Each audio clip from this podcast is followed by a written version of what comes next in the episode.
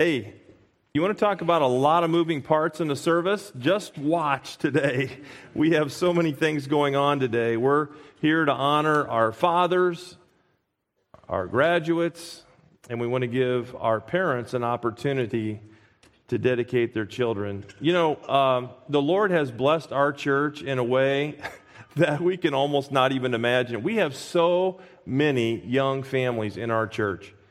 And we just had a dedication service about six months ago. And I think we had nine or 10 children that were dedicated at that time, and we have another nine or so that are going to be dedicated this morning. And so uh, we are so grateful uh, for the folks that make up Grace Life Church. We're so grateful for the heartbeat of these young families who want to raise their, their kids to know Jesus Christ as Savior and Lord. Well, I've always admired the leadership of Joshua. Many of you know the story of Joshua. Under the leadership of Joshua, the walls of Jericho were reduced to rubble. And you remember the story after the Israelites marched around the city walls once for uh, six consecutive days, uh, seven times on the seventh day, and then they blew their trumpets, uh, and then the walls of Jericho came tumbling down. And that story is recorded for us in Joshua chapter 6. And while we remember the role that Joshua played in that amazing story, uh, Joshua is, is perhaps best known for making a very bold and resolute statement that set him apart from the crowd. In verses 1 through 14 of Joshua 24, Joshua reminds the Israelites of the many great things that God had done for them. And because of what God had done for them, Joshua implores his fellow Israelites to dedicate both themselves and their families to his service.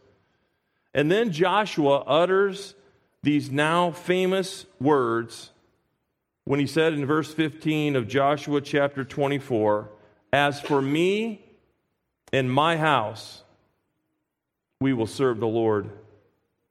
In George Whitefield's commentary on Joshua's declaration, he said this he said, This commendable resolution of Joshua is absolutely necessary for every true son of Joshua that is entrusted with the care and direction of a family in our day.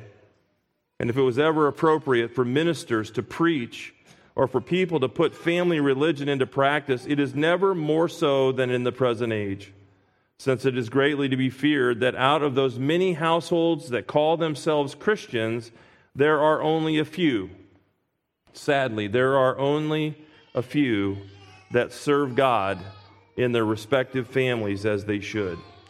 And I think that Whitefield is right.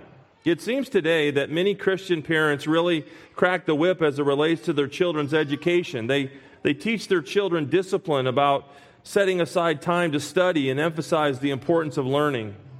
And while all that is good, it seems that many of these same parents are really just winging it as it relates to their children's spiritual condition. They don't teach the same discipline to their kids to read and study their Bibles or to pray. Many Christian parents really emphasize to their children the need to practice their sport or their instrument, but they never mention the need for their kids to grow in their spiritual life. Many Christian parents will actually enroll their children in a preschool or a special class of some kind so that they're well adjusted socially, but they really just leave it to chance that their kids will develop spiritually. And so I think you get the point. And I agree with Whitefield that there are a rare few that can say with Joshua, As for me and my house, we will serve the Lord. But, but the parents standing before us today, want to echo the words of Joshua and publicly state that it is their desire to bring their children up in the discipline and instruction of the Lord.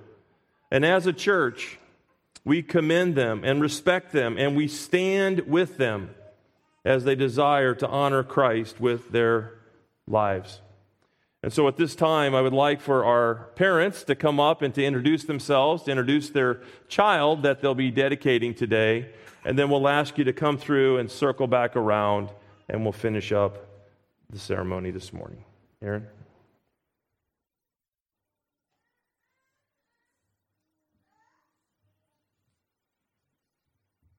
Good morning. We're uh, Aaron and Amanda Burkholder, and we're dedicating our daughter Molly.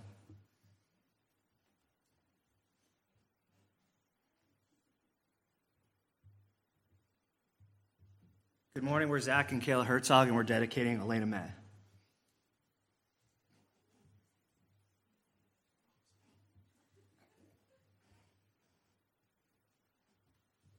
We are Elijah and Ashley Van Hanks Hanksladen, and we're dedicating our daughters Maisie and Lydia.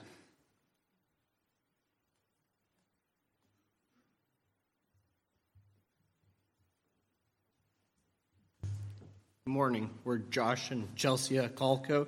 We're dedicating Vera Grace.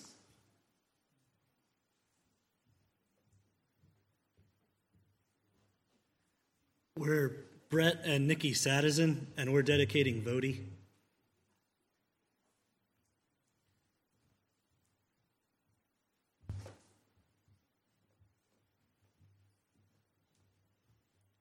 Josh and Zyla Berry, dedicating Grace.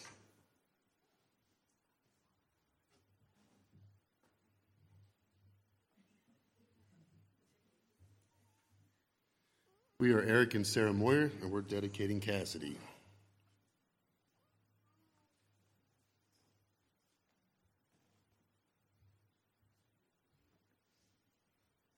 Seth and Jennifer, and we're dedicating Easton.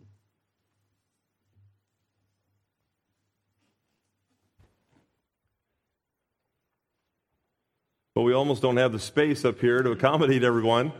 Uh, what a crew, huh? Most of us remember uh, the story of Hannah and her son Samuel that's recorded for us in 1 Samuel chapter 1. And in that chapter, we learn of Hannah making a vow before the Lord that if he would give her a son, she would raise him to, for his honor and glory. And God did indeed give her a son, and she fulfilled her promise to God. And here's what she said in 1 Samuel chapter 1, verses 26 through 28. She said, As surely as you live, my Lord, I am the woman who stood here beside you praying to the Lord, and I prayed for this child, and the Lord has granted me what I ask of him. And so now I give him to the Lord. For his whole life he will be given over to the Lord.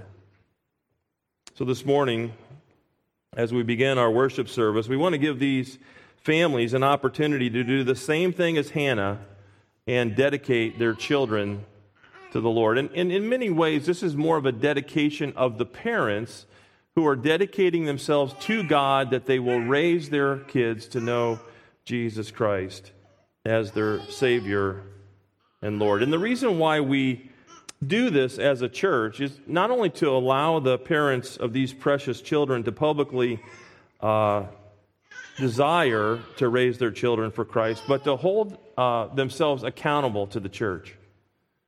And so we want to give them this opportunity this morning. And so I want to address the parents, and then I'd like to address the church. So, parents, as you stand before us this morning, is it your desire to dedicate your child to the Lord? To strive to model before your child the love of God and to raise them to know Jesus Christ as their Savior. And then, church, if you would, let's stand in support of these parents. Let me, let me ask the church a similar question. And we're going through a series on the church, and we've been working through this. This is our fourth week. It's a comprehensive series on the church. The church is a vital part of all of our lives.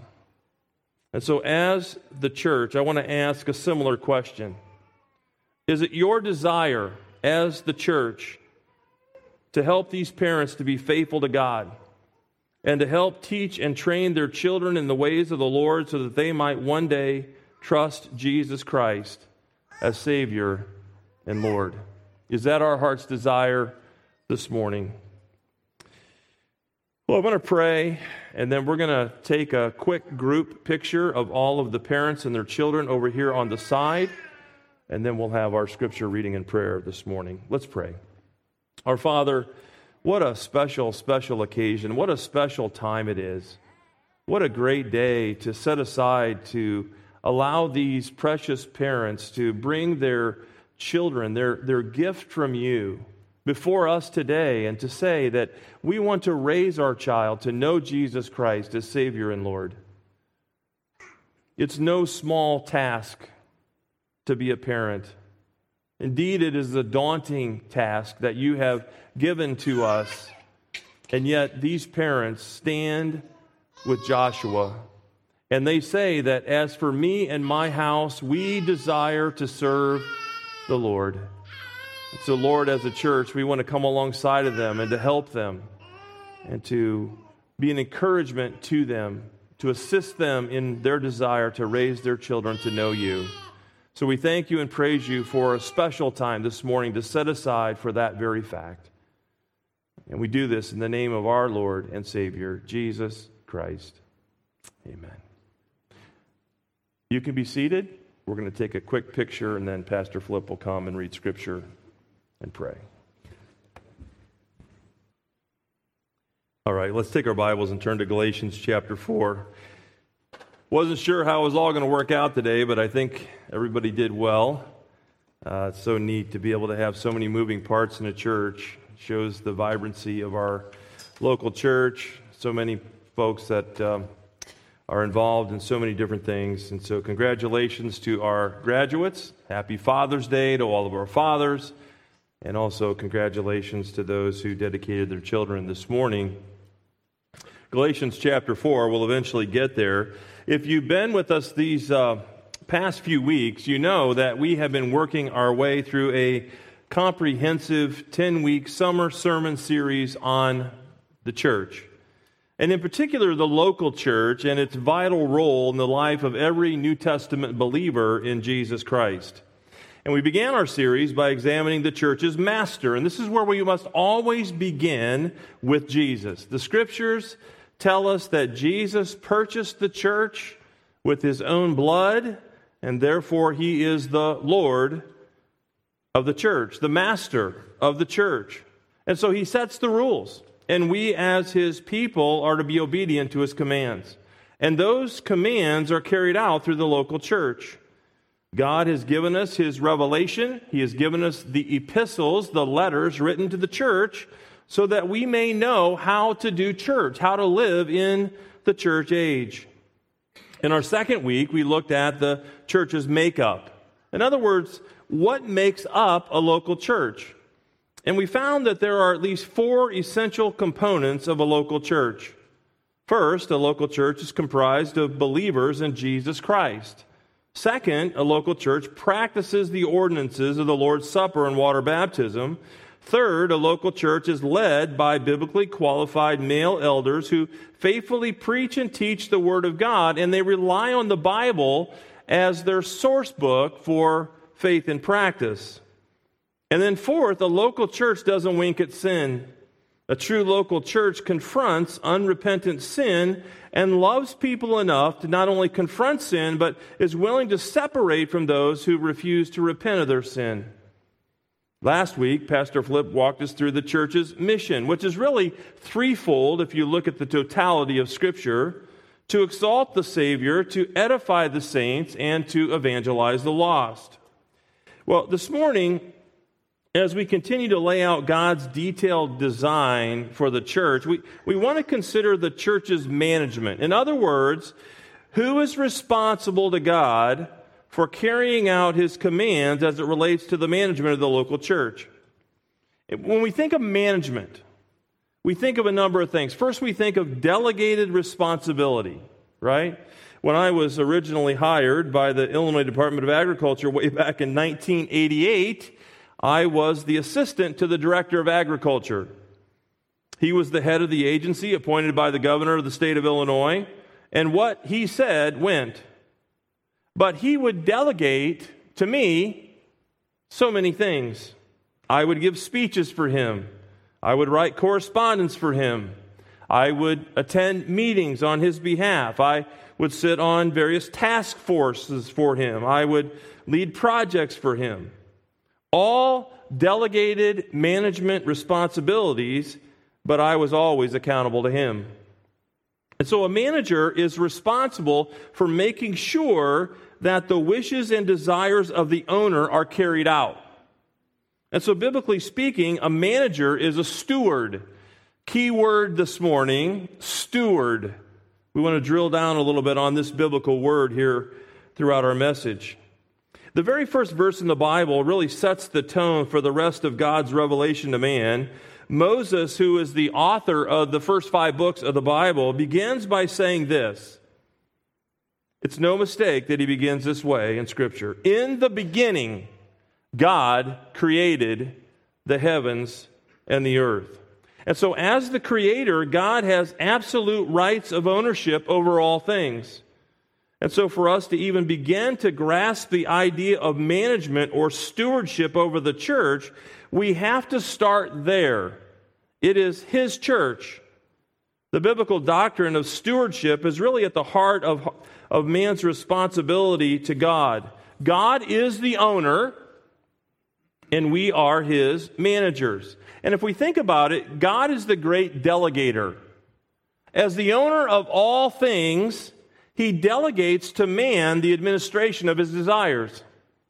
And that's what the apostle Paul referred to when he said in 1 Corinthians chapter 3 and verse 9, "For we are God's fellow workers. You are God's field, God's building." So I want us to think about this this morning. Stewardship. Stewardship is at the heart of God's defined purpose for our lives. For example, since God is the owner of all things, we need to realize that every material possession that we have is His. Do you ever even think about it?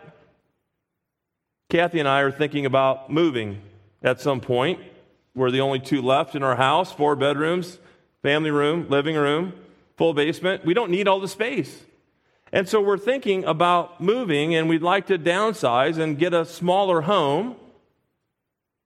But I was thinking this past week, God has given that home to us, and we've lived there for over 11 years. He has allowed us to be stewards of that home for 11 years. And so, how have we used it?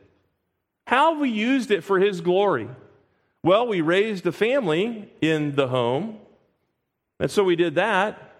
But we've also had hundreds of different people in our home to fellowship with and to minister to. And so I want us to begin to think of stewardship in that way. God is the owner of all that we have. But the car that you parked in the parking lot today, He owns that. He has just allowed you to be a steward of what He owns. He is the creator of all things, and He owns all things. And He's sovereign over all things. So, this is what I want us to consider today. We are just managers who will be held accountable to the owner. But we're not just stewards or managers of physical things. We're managers of the time that we've been given. The Apostle Paul instructed that believers are to redeem the time. In other words, we're to be stewards of the time that we've been given because the days are evil. I'm not getting any younger. Um, I've been reminded that here soon I will turn 60, and to some of you, you would say, ah, you're still just a kid. But to others, you'd go, wow, Pastor Dave's getting up there. 60. I remember when I turned 50 and things started changing. And now I'm going to turn 60. And so I only have so much time left. As you sit here today, we only have so much time left. And so we are stewards of the time that God has given to us. And so, what kind of stewards are we going to be of our time, of our possessions? But you know, God has also delegated to us stewardship of spiritual things, including the dissemination of His gospel. This is what we considered last week as we examined the Great Commission. Jesus said in Matthew 28 19 and 20, Go therefore and make disciples of all the nations, baptizing them in the name of the Father and the Son and the Holy Spirit, teaching them to observe all that I commanded you. And lo, I am with you always, even to the end of the age. You know, the Apostle Paul spoke a lot about stewardship. He spoke more of it as it related to the gospel in Romans chapter 10 when he said, Faith comes by hearing, and hearing by the word of Christ. How will they hear without a preacher? Literally, how will they hear without someone telling them? How did we hear the gospel of Jesus Christ? Someone was faithful, stewarded their time to tell us of the gospel of the Lord Jesus Christ. Faith comes by hearing, and hearing by the word of Christ. How will they hear without someone telling them? Paul says that we are the Lord's ambassadors, and we're literally to beg people to be reconciled to God. But the reminder is it's His gospel. It's His gospel. And when we give the gospel to someone, we always begin with who He is. God is holy and righteous and perfect in all of His ways. And we, unfortunately, are not.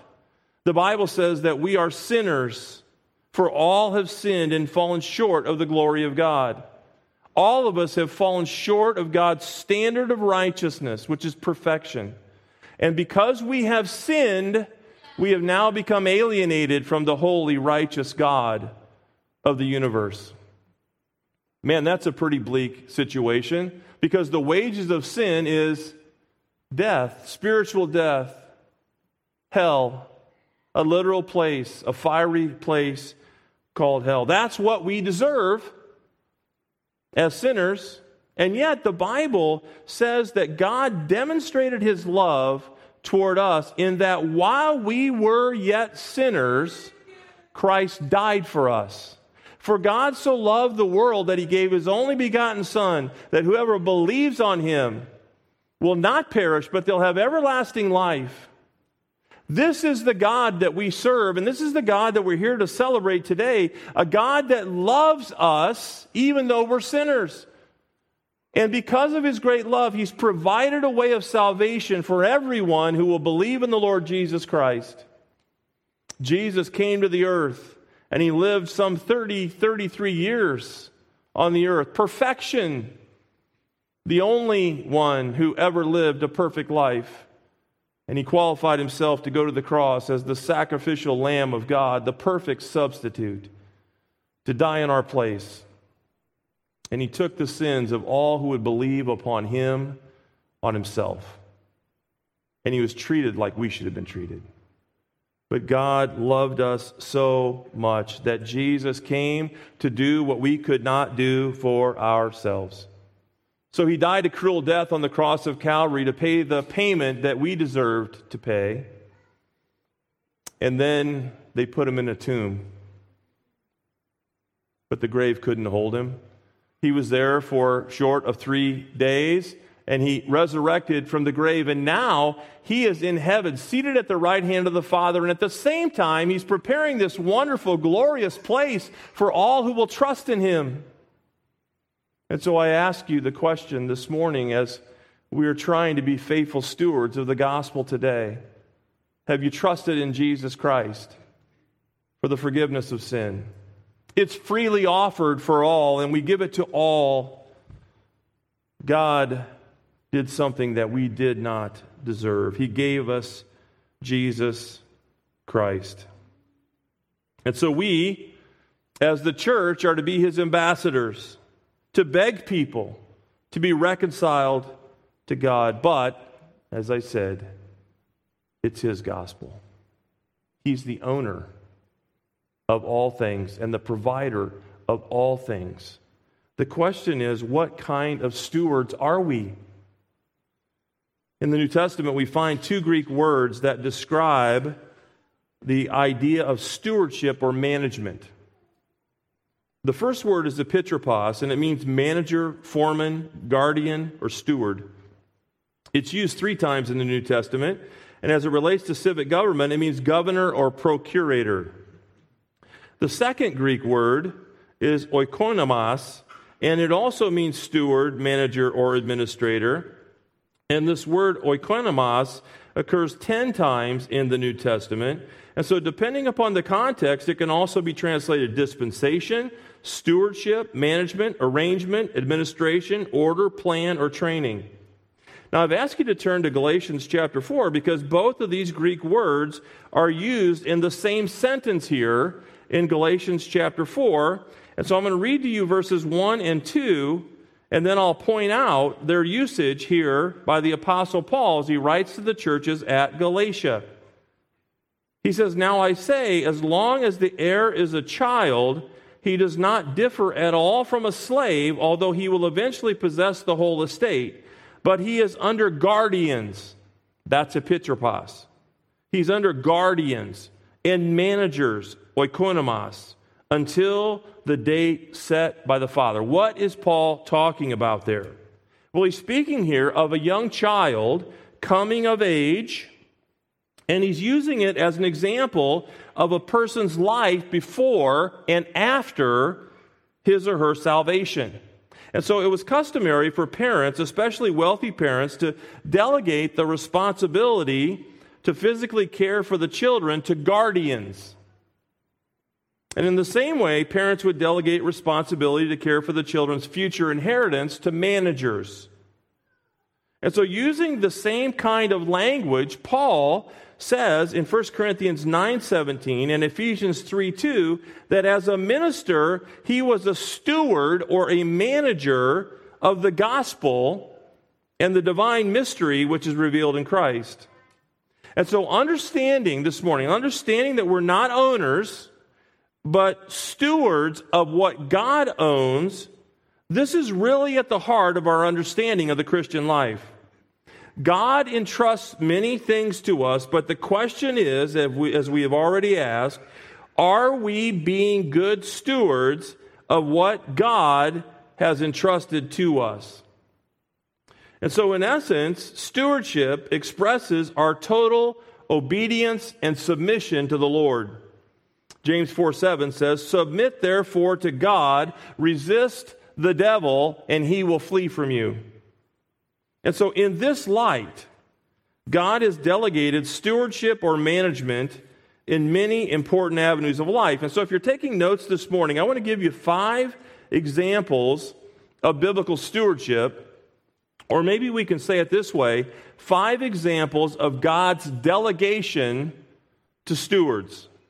Now, remember, a steward is not an owner, he or she is only a manager who is responsible to the owner. And so the first example that we see here in Scripture is the Lord's delegation to governing authorities. And we as citizens are to submit to God by submitting to our governing authorities, unless, of course, they would ask us to sin, and then we always obey God rather than man. But Romans 13 1 is pretty clear about this as it relates to submission or subjection. Paul says every person, every person is to be subject to the governing authorities, for there is no authority, get this, there is no authority except from God, and those which exist are established by God. Follow? Peter says the same thing in 1 Peter chapter 2 and verse 13. He says, Submit yourselves for the Lord's sake to every human institution, whether to a king as the one in authority. And so we as citizens are to submit to our governing authorities, but they will give an account to God, who, according to Daniel chapter 2 and verse 21, sovereignly places them in their positions. The second example is the Lord's delegation to employers. Employers. And as employees, we're to submit ourselves to our employers. And again, employers will give an account to the Lord. And so you're going to see a pattern here as we begin to go through these examples. 1 Peter chapter 2 and verse 18, servants, be subject to your masters with all respect, not only to those who are good and gentle, but also to those who are harsh. In Ephesians 6 5, Paul speaks to the motivation of our submission, and he says, Slaves, be obedient to those who are your masters according to the flesh, with fear and trembling, in the sincerity of your heart, as to Christ. And so our submission to our employer is as to Christ. So you, you see the consistency here of Scripture. The third example is the Lord's delegation to parents. And in turn, children are to submit to and obey their parents' management over their lives. Today is Father's Day. When it was Mother's Day, we talked about how hard it is to be a mom. Probably one of the most hardest jobs on the planet to be a mother. But, but that's not to minimize the role of the father. Being a father is, is, is on the same level as being a mom. It's a tough, tough job. Ephesians chapter 6, verses 1 through 4 instructs children to honor and obey their parents, but Paul also speaks there of how a father is to lead his children. He's not to provoke his children to anger, but he's to bring them up in the discipline and instruction of the Lord. You see, a father is just a steward, a mother is just a steward. A father is to lead his children. And so, as we think about Father's Day and the immense responsibility that fathers have to stand before God one day as to how they have led their family, let's think about it in the idea of stewardship. God has entrusted to you children to act on His behalf. And so he has given instructions to us as fathers as to how to do that. And we will be held accountable for how faithful we are to what he has given to us. So we are stewards. So the third example is the Lord's delegation to parents. The fourth example is the Lord's delegation to husbands to love their wives as Jesus loved his church, which we just spoke about, and gave himself up for her. And wives, in turn, are to submit to their husband's leadership in the home in obedience to the Lord. And that's what Ephesians 5:22 says. That's what submission is. It presupposes that the wife and the husband are not always going to agree on things. And so in our home, Kathy and I talk about just about everything anything and everything. We have co parented our children from the time that they were born, and we have agreed on most things. 99.9% of things, we're on the same exact page, and when we eventually differ on something, after we talk about that and try to work that out, if we are still at an impasse, she has given me the gift of submission knowing that I'm going to be held responsible for making the ultimate decision in this particular instance. It's a daunting task to be a parent, to be a husband, because wives are to submit to their husband's leadership in the home as obedience to the Lord. That submission, Paul says, is as to the Lord. Why? are wives to be in subjection or submission to their husband because someone's got to provide leadership in the home, right? But it's as to the Lord. It's not because their husband is this wonderful, perfect guy. If you're a wonderful, perfect guy, please stand. And as soon as you start to inch up, your wife is going to push you back down because she knows you're not perfect. And you yourself should know you're not perfect in all things. And so God, in His wisdom, has given us wives to help to balance us and to help us to lead our families. Paul said it this way in Colossians 3:18, "Wives, be subject to your husbands as is fitting to the Lord."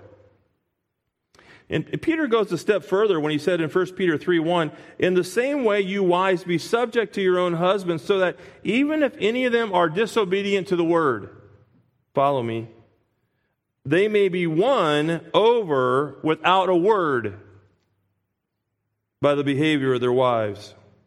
And so, fathers and husbands will stand before the Lord and give an account for how they have led on the Lord's behalf in their homes and wives will stand and give an account as to how they have followed their husband's leadership. So that brings us to the fifth example, and it's the Lord's delegation to elders to lead and guide and to shepherd the local church as those who will give an account. And just as in every other example that I just mentioned, those in the church are to joyfully submit to their elders' leadership. Because this is such a daunting task. And let me just say, as someone who's been in ministry for some 30 years, it's an increasingly daunting task. But I want to spend some time drilling down on five ways that elders are to manage the church. And I want to do that by giving you five P's, five easy to remember P words. And the first P word is provide. So, number one is by providing leadership. Without leadership, there is no direction or intentionality or accountability. God, in his wisdom and providence, gave shepherds to lead the sheep. And the Lord has delegated the leadership of every true local church to imperfect but biblically qualified men. And these qualifications are enumerated in 1 Timothy chapter 3 and Titus chapter 1. And just like all the other instances that the Lord has delegated responsibility, we are to submit to our elders because that's God's command. We do it as to the Lord. And as we said earlier in our series, Jesus is the, the chief shepherd, right? And he's delegated the governance of every local church to under shepherds who are responsible to him and to each other. And the writer of Hebrews says that very specifically in chapter 13 and verse 17 that elders are to provide leadership and they'll give an account to God for how they do that. I, want us to think about this for a moment this morning as we're working our way through these things. When I say that we're going to give an account to God, we're going to give an account to God. You know, at the Bema seat, the judgment seat of Christ, every believer in Jesus Christ will stand before Jesus Christ, our Savior and Lord, and give an account for how we lived our lives for Him. How we have stewarded what it is that God has given to us. And while I am excited to see Jesus, while I am anxiously awaiting the day that Jesus comes and He takes His church to be with Him in glory, I know and you know that that will kickstart the clock as to when we will stand before Jesus Christ, our Lord, our Master, as His slave, as His servant, as His steward. I don't suspect we'll be on our feet long. I think the moment we see Jesus and we stand before Him, we will fall down on our knees before Him. He is our Lord. And we will give an account for how we have lived our lives for Him. Elders will give an account for how they lead and guide and shepherd the church of God. Obey your leaders, the writer of Hebrews says and submit to them. And then what does he say? For they keep watch over your souls as those who will give an account, so that they may do this with joy and not with grief, for this would be unprofitable for you. 1 Peter 5 2 says, Shepherd the flock of God among you, exercising oversight, not under compulsion, but voluntarily, according to the will of God. The will of God is our standard, not with greed but with eagerness. Acts chapter 20 and verse 28 Be on guard for yourselves and for all the flock among which the Holy Spirit has made you overseers to shepherd the church of God, which he purchased with his own blood. So, the first way that elders are to manage the church is by providing leadership. God has given oversight of the church to shepherds, and those shepherds, those pastors, those elders will give an account to God as to how they have stewarded the church. The second P is prove. So, number two, by proving to be an example. So, let's talk about leadership for a moment. A good leader is authentic, a good leader is transparent. A good leader is approachable and available to the flock. He's not a hypocrite, but he serves as an example. And when we think of being an example, we're not thinking of a perfect example, right? Only the Lord is perfect, but a consistent example, an impactful example. Eldership is not just administration, it's relational.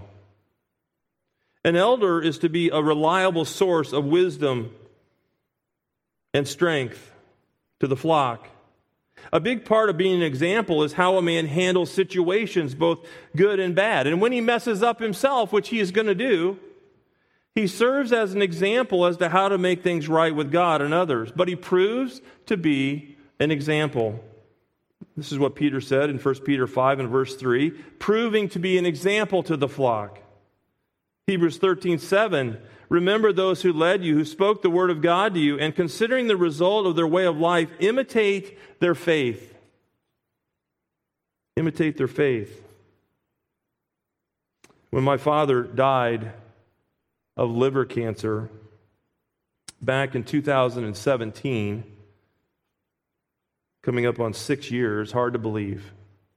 Many of you have lost loved ones over the years. I lost my mom in 1991, my dad in 2017.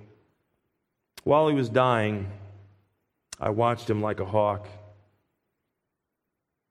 I examined every part of who my dad is during his physical decline. He had lived a faithful life, not a perfect life. I saw my dad every day. I know he wasn't a perfect guy in any way, shape, or form, but he lived a faithful life. But he was so very faithful in death. He taught me much about how to live, but he really taught me how to die. I remember being by his bedside, and oftentimes when people are dying and they're in hospice care, they've taken all of the preventatives out of play and they're just managing the person's pain until they die. So they're shepherding them to death. And there's a drug that they give for many people on hospice. And if you had a loved one on hospice, you know, you probably heard of it. It's called Ativan. And Ativan, in certain doses, makes a person sleep. And my dad was sleeping all the time. all of our family had come from all over the country to be by his side, and he is just sleeping. He can't help it. He's on these high doses of Ativan to keep his anxiety down. And I went to the doctor, I went to the nurses, and I said, Can I request something? And they said, Well, what's up? And I said, Take him off the Ativan. Well, no, people that are on hospice care, they, they're on Ativan. I mean, that keeps them calm. He, he doesn't need it, I said. I've watched him, I've talked to him. He wants to be with his family right now. He doesn't want to sleep in his final hours of his life. He wants to see the people that he loves. He wants to see the people that love him. And so when I look at people who have served as examples in my life. It's not just the high profile people, it's not just people like my dad or my mom or pastors or elders. It's people like you. Many of you have served as a tremendous example to me. And one day, I'm going to talk about that. And I'm going to talk about how much of an impact so many of you have had on my life. But the second way that elders are to manage the church is by proving to be an example. So we think about that as it relates to our own lives. Are we being an example that other people can follow? The third P is preach. And obviously, you knew that I would get here. Number three, by preaching the word. The Lord entrusts pastors and elders to preach his word. The, the anchor of the elders' ministry is the word of God. It's not our own thoughts or opinions, it's the word of God. So what does the what does Paul tell Pastor Timothy, who's pastoring at the church at Ephesus? He says in his second letter to Timothy, chapter 4, verses 2 through 5, he says, Preach the word. Be ready in season and out of season. And listen to these three directives correct, rebuke, and exhort with great patience and instruction. By the way, notice that these three words are all toe steppers, right?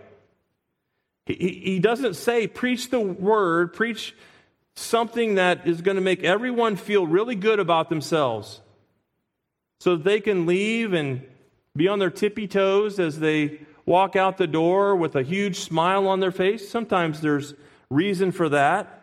But he says, correct. We need correction, rebuke. We need rebuke, exhort. We need exhortation directly to us from God's word. For the time will come when they will not endure sound doctrine, but wanting to have their ears tickled, they will accumulate for themselves teachers in accordance with their own desires. And boy, do we see that today. And they'll turn their ears away from the truth and they'll turn aside to miss. But you, Timothy, be sober in all things, endure hardship, do the work of an evangelist, and fulfill your ministry. And so, elders will be held accountable for not only their obedience to the Word of God, but to their careful handling of the Word of God. The Bible is not only inspired by God and inerrant and authoritative, it is fully sufficient. 2 Peter chapter 1 and verse 3 God has given us everything that we need for life and godliness. And so, why in the world would people who name the name of Christ be looking for truth outside of the Word of God? If we've been given everything we need for life and godliness, in other words, we've been given everything we need to know how to live our lives for God in this life from the Bible, God's completed revelation to man, why are we continually looking for all these other things? We have God's completed word. Have we exhausted this? No, we haven't. So the Bible is sufficient. The fourth P is protect. So, number four, by protecting from danger. So, shepherds feed the sheep, they care for the needs of the sheep, they guide the sheep, but they also protect the sheep. We live in a very spiritually dangerous world. The church has become very secularized. Many today view the church as just another organization. It's not. It's not. It's a living organism formed by God. Big difference. Titus 1 9 says, holding firmly the faithful word which is in accordance with the teaching, so that he, meaning the pastor elder, will be able to both exhort in sound doctrine and to refute those who contradict. And so we may stand before you, and we have stood before you, and we have said, whatever this new book is that's out on the market that millions of people are being sucked into reading, it is not from God. It is not true. it's not true. We must be able to know God's word well enough to spot a fake. And that's the role of the pastor elder to protect the sheep from danger. But shepherds are not only to protect the sheep, but they're to love the sheep. And they're to love them enough to discipline them when there's unrepentant sin in their lives. Why? Because wayward sheep are being disobedient to the chief shepherd, and they can influence other sheep to be wayward. So Paul uses the illustration of bread in 1 Corinthians chapter 5, 6 through 11. He says this Do you not know that a little, little leaven leavens the whole lump of dough? Clean out the old leaven so that you may have a new lump just as you are in fact unleavened. For Christ our Passover also has been sacrificed. Therefore, let us celebrate the feast not with old leaven, nor with the leaven of malice and wickedness, but with the unleavened bread of sincerity and truth. I wrote you in my letter not to associate with immoral people. I did not at all mean with the immoral people of this world, or with the covetous and swindlers, or the idolaters, for then we would have to go out of the world. But actually, he says, I wrote to you not to associate with any so called brother if he is an immoral person, or covetous, or an idolater, or a reviler, or a drunkard, or a swindler, not even to eat with such a one. So, after being confronted on their sin, and that confrontation is met with a refusal to repent, the erring sheep is removed from the other sheep until such a time as they repent. This is what Matthew 18, 17 says. And if he refuses to listen to them after he has been confronted on his sin, you tell it to the church. And if he refuses to listen even to the church, he is to be to you as a Gentile and a tax collector. And then the fifth P is promote. So, number five, by promoting Christ and pointing others to Christ. So, turn with me to 1 Corinthians chapter 4, verses 1 through 5. And that's the passage that Pastor Flip read for us earlier. And I just want to bring all this together because I think what we have here in this letter that Paul writes to the church at Corinth, I think what we have here is sort of the crescendo or the application of all that we've shared as it relates to this idea of stewardship. That we're not owners, but we're stewards. And God has given us a stewardship over the material possessions that we have. He's given us a stewardship over time. He's given us a stewardship of the gospel of Jesus Christ. The fifth P, the fifth way that an elder is to use his stewardship in the church is by promoting Christ and pointing others to Christ. So 1 Corinthians chapter 4 verses 1 through 5 says, "Let a man regard us in this manner as stewards or servants of Christ and stewards oikonomos, that's the word we looked at earlier, of the mysteries of God. In this case, moreover, it is required of stewards, oikonomos, that one be found trustworthy or faithful. But, it, but to me, it's a very small thing that I may be examined by you or by any human court. In fact, I don't even examine myself, Paul said. For I am conscious of nothing against myself, yet I am not by this acquitted.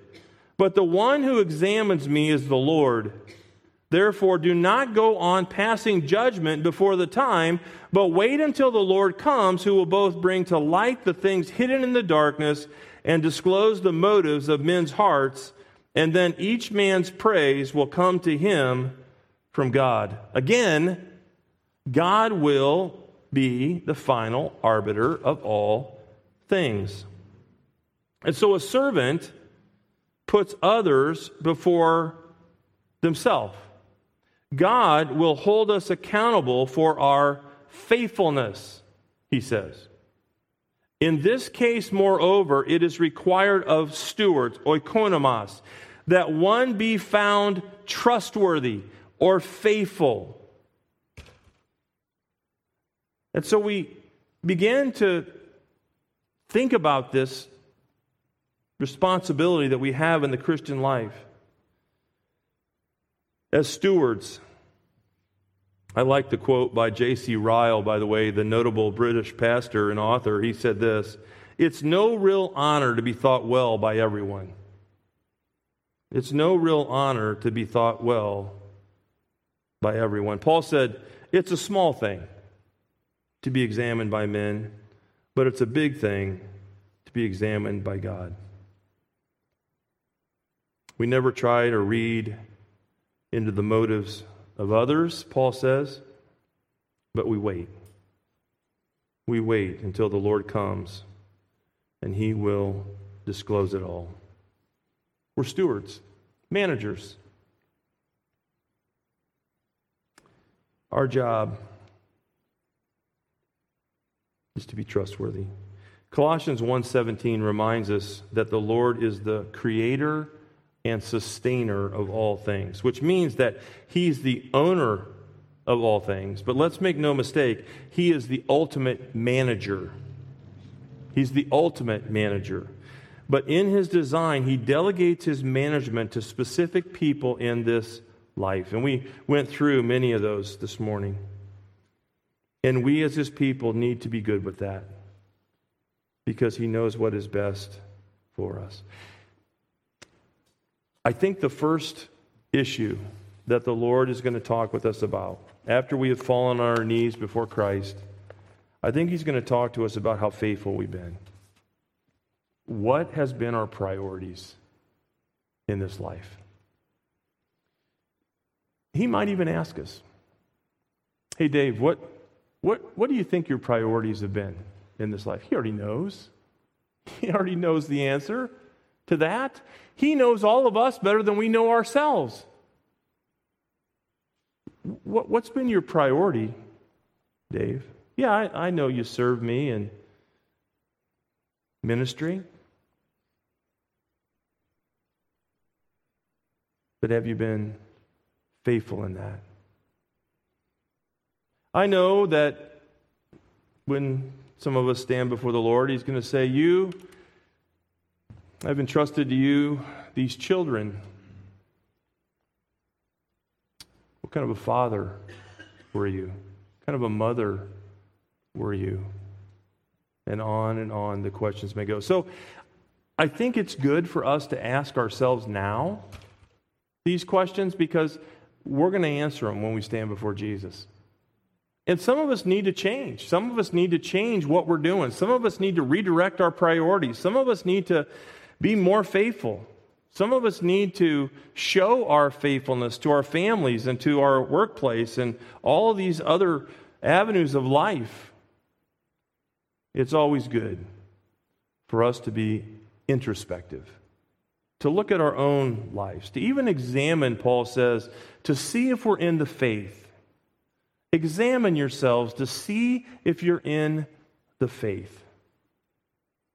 Are you being obedient to the commands of God?